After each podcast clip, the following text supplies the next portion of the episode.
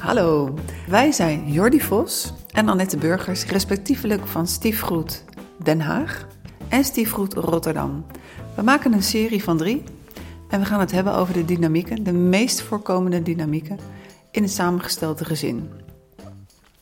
Hi, Jordi, wat is jouw relatiesituatie eigenlijk? Hi, Annette. um, ik woon met mijn partner en vier kinderen in Rijswijk. Uh, twee van mijn partner, dochter van mij en we hebben een gezamenlijk kindje van drie op dit moment. Is de jongste.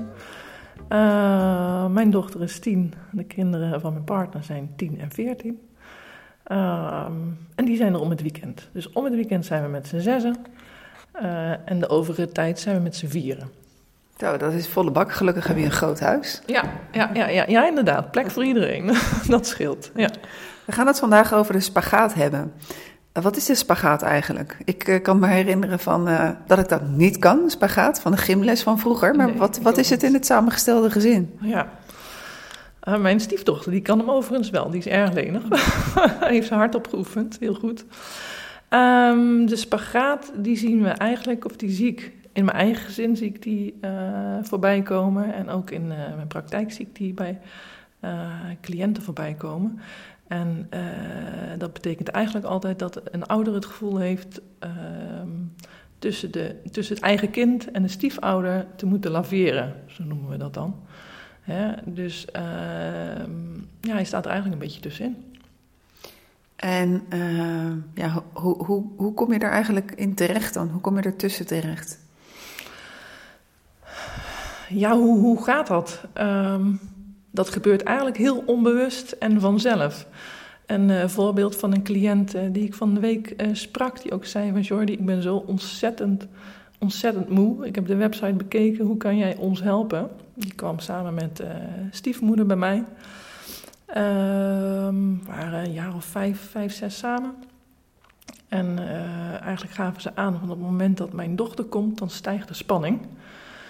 zowel bij vader als bij stiefmoeder. Uh, en ze wisten eigenlijk niet wat ze daarmee of daaraan konden doen om die spanning te reduceren. En op het moment dat ze het gesprek met elkaar aangingen, uh, was er over en weer ook eigenlijk ja, geen begrip. Ze begrepen elkaar helemaal niet. Uh, ik heb ze in een opstelling gezet en ik heb ze eigenlijk laten zien wat er gebeurt.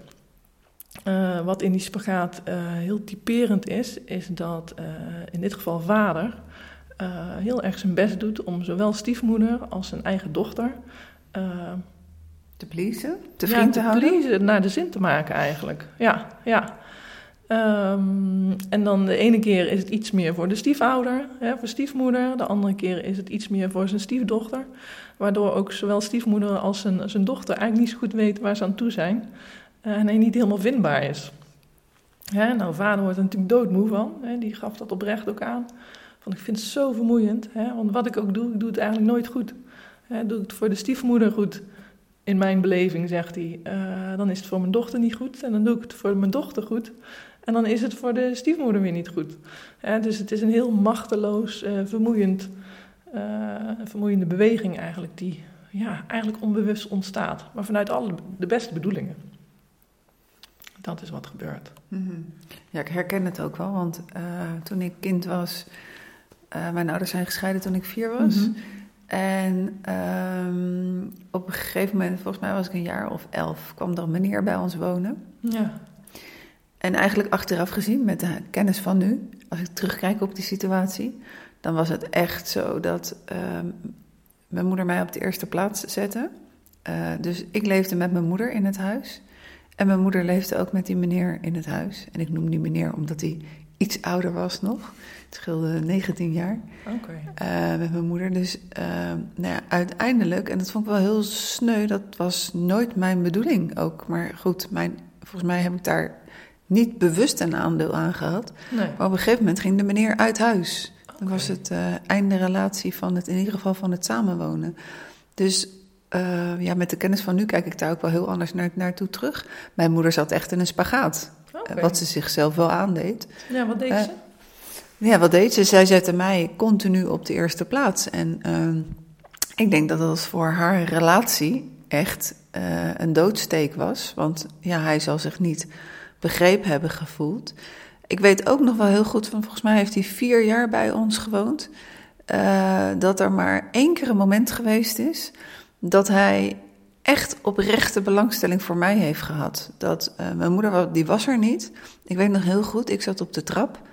Uh, en uh, hij stond naast de, naast de trap, zijn mm -hmm. sigaret mm -hmm. rokend, mm -hmm. bedachtzaam, rustig, zoals hij altijd wel was. En hij was geïnteresseerd in mij. En dat vond ik zo bijzonder, want dat bleek dat we best wel een heel goed gesprek konden hebben. Als okay. mijn moeder er niet bij was. Oh, mooi. Dus dat. Ja, ja. Bijzonder dat dat gebeurt. Ja.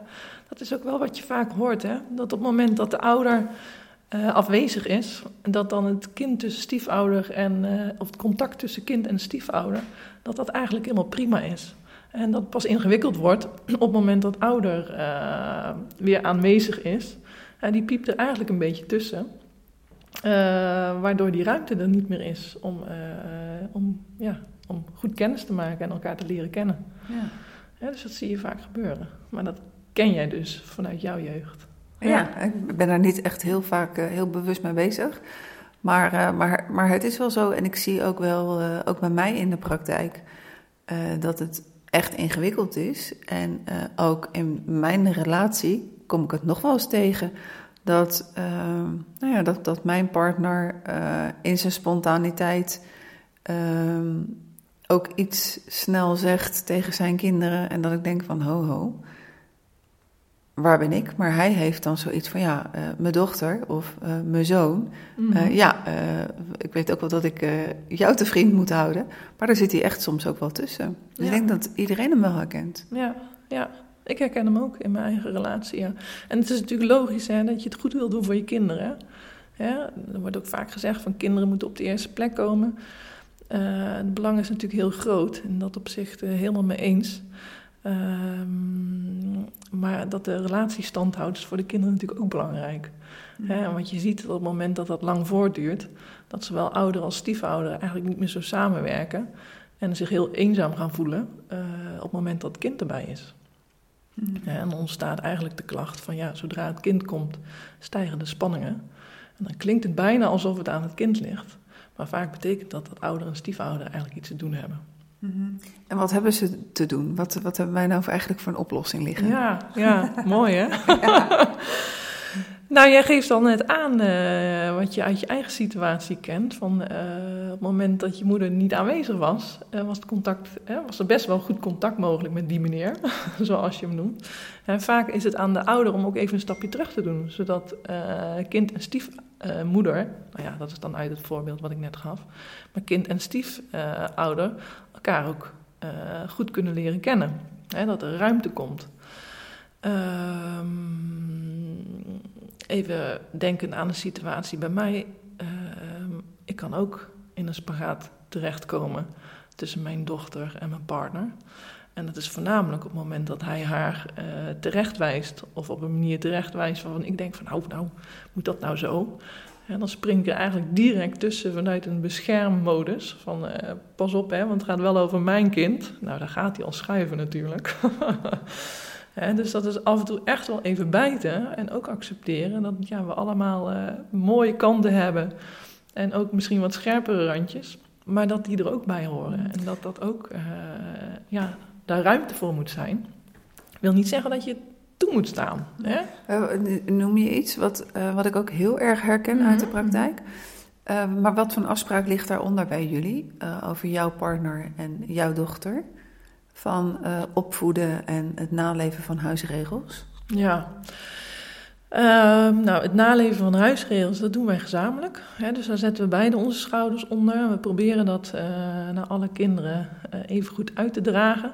Dat betekent wel ook dat op het moment dat we met z'n zessen zijn, dat we altijd nog heel even met elkaar eigenlijk de hoofden bij elkaar moeten steken. Van wat vinden wij ook alweer wenselijk. Hè? Dat dat weer even scherp gezet wordt, zodat we daar ook beide een aandeel in kunnen hebben. Uh, qua opvoeding uh, ligt dat eigenlijk voornamelijk bij de ouder. Uh, en waar het in dit voorbeeld, wat mij betreft, heel erg over gaat, is van het moment dat je eh, je stiefkind aanspreekt, dat ook van belangrijk is de manier waarop dat gebeurt. Hè, op het moment dat dat heel ongelijkwaardig is en met verheven stem, wat volgens mij altijd wel een keer gebeurt, tenminste bij ons eh, regelmatig, uh, dat het dan voor een, uh, voor een ouder echt wel even bijten op je tanden wordt om niet in die beschermmodus te springen en dus ertussen te gaan staan. Hè? Maar dan achteraf het gesprek met je partner aan te gaan oké, dit uh, ja, lag gevoelig, hè? dit raakt even. Gewoon kunnen we dat de volgende keer op een andere manier doen. Hè? En dat je daar vervolgens het gesprek over aangaat. Mm -hmm. Dat is voor ons in ieder geval belangrijke. Okay. Werkt die? Hij werkt zeker, ja. ja, hij werkt wel. Maar goed, eh, nogmaals, het is af en toe eh, bijten op je tong. En het lukt ook wel eens niet. Hè? Uh, en dat je er wel gewoon tussen staat. Ja. En dan is iedere keer weer de verbinding maken. op de volwassen lijn eigenlijk. Hè? Als volwassene, als ouder en stiefouder. Om te verbinden en opnieuw de lijnen even uit te zetten. Ja. Ja, maar echt letterlijk en figuurlijk weer naast elkaar te gaan staan. Ja, ja. Zo van, uh, oké, wat willen we hier nou eigenlijk en wat gebeurt hier? Ja, precies. En dat is voor het kind ook het, het, het juiste beeld eigenlijk wat we, wat we willen geven. Hè, dat uh, wij naast elkaar staan. Uh, ja, en dat wij de lijnen uitzetten. Mm -hmm. Voor een kind ben je natuurlijk ook niet heel erg uh, betrouwbaar op het moment dat je gaat kiezen. Dat je ene keer een beetje meer voor je partner kiest, en de andere keer kies je weer een beetje meer voor je, voor je kind. Ja, dat is natuurlijk ook wiebelig. Hmm. Ja, dus dat is ook een stukje onduidelijkheid.